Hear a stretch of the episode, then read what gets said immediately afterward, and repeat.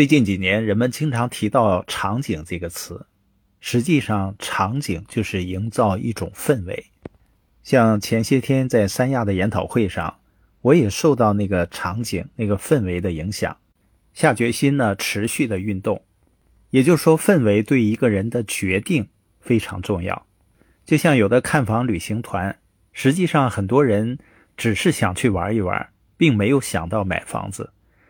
但是在那个场景、那个氛围下，有的人即使事先并没有想到要买房子，也有可能做出决定去买。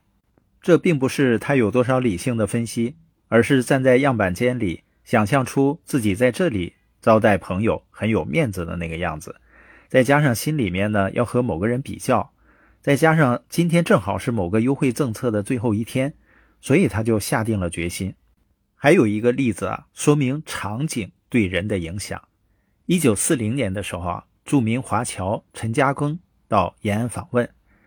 有一次呢，朱德陪他散步，路过抗大的操场，场上正在打篮球的学员看见朱德就喊：“总司令，来一个！”朱德当时就脱了外衣上场了。陈嘉庚非常感慨：难道官兵平等已经到了这种程度吗？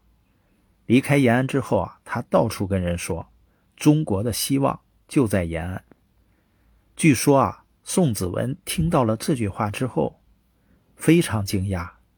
资本家支持共产党，实在是千古奇闻。那请问，陈嘉庚是被什么打动了？是道理吗？是宣传吗？是事实吗？都不是，是他对场景的感受。总司令来一个，这句话其实暴露了很多的场景。一个小兵敢这么随意招呼总司令，而且招呼的是参加一场竞赛，而且还有可能在赛场上有冲撞。旁观者对这个场景的感受胜过很多的大道理和宣传。